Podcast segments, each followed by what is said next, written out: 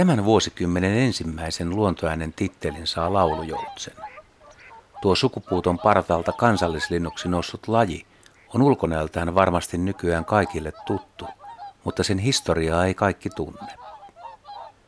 Tuntuu uskomattomalta, että laulujoutsen oli 1900-luvun puolivälissä häviämässä Suomen pesimälinnustosta.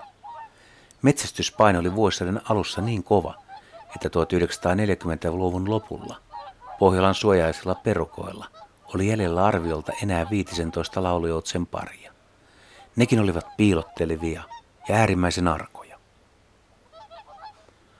Laulujoutsen sai lainsuojana vuonna 1934, mutta vasta Yrjö Kokon teokset, Laulujoutsen ja ne tulevat takaisin, käänsivät ihmisten asenteet joutsenelle myönteiseksi.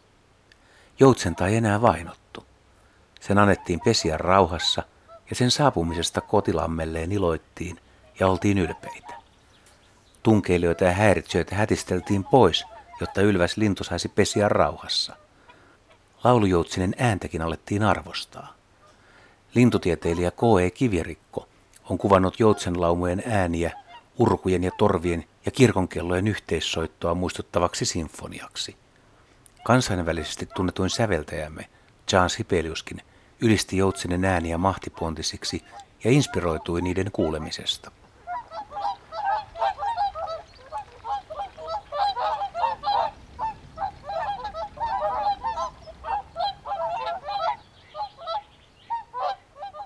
Yrjö Kokon ansiosta kannat alkoivat elpyä, aluksi hitaasti ja sitten niin vauhdikkaasti, että se on yllättänyt tutkijatkin moneen kertaan. 1970-luvulla laulujoutsenia pesi vain noin 150 paria ja vielä 1990 noin tuhat paria. 2000-luvulle tultaessa kanta suorastaan räjähti kasvuun. Nykyistä parimäärää on vaikea sanoa, kun se on koko ajan kasvussa.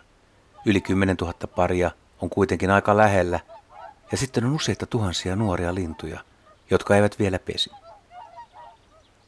Laji on nykyään yleinen lähes kaikkialla Suomessa – ja osa linnuista on hyvinkin pelottomia. Niitä näkee myös suurimpien kaupunkien lähettyvillä ja joskus yllättävissäkin paikoissa. Melko pienikin lampare voi kelvata pesimäpaikaksi. Talvehtivia lintuja on siellä täällä. Sisämaan lumettomilla tulvapelloilla on ollut tänäkin talvena useiden lintujen parvia. Ei ihme, että laulujoutseniin on kiinnitetty huomiota. Joskus epäillään, Millainen merkitys yksittäisellä ihmisellä voi olla johonkin eliölajiin? Voiko yhden ihmisen aikaan saama asennemuutos vaikkapa pelastaa lintulajin? Kyllä voi. Laulujoutsen on tästä täydellinen esimerkki. Yrjö Kokon asenne ja esimerkki olivat tärkeitä, samanhenkisiä ihmisiä ilmaantui yhtäkkiä paljon. Lähes samoin tapahtui merikotkan kohdalla. Ahdingosta mahtilinnuksi. Laulujoutsen on siis käynyt läpi melkoisen tapahtumarikkaan vuosisadan. Ensin on hätyytelty, inhottu ja vainottu. Ja laulujoutsen on ollut lähellä kadota Suomen luonnosta. Sitten on taas autettu, suojeltu ja ihailtu, ja kannat ryöpsähtivät kasvuun.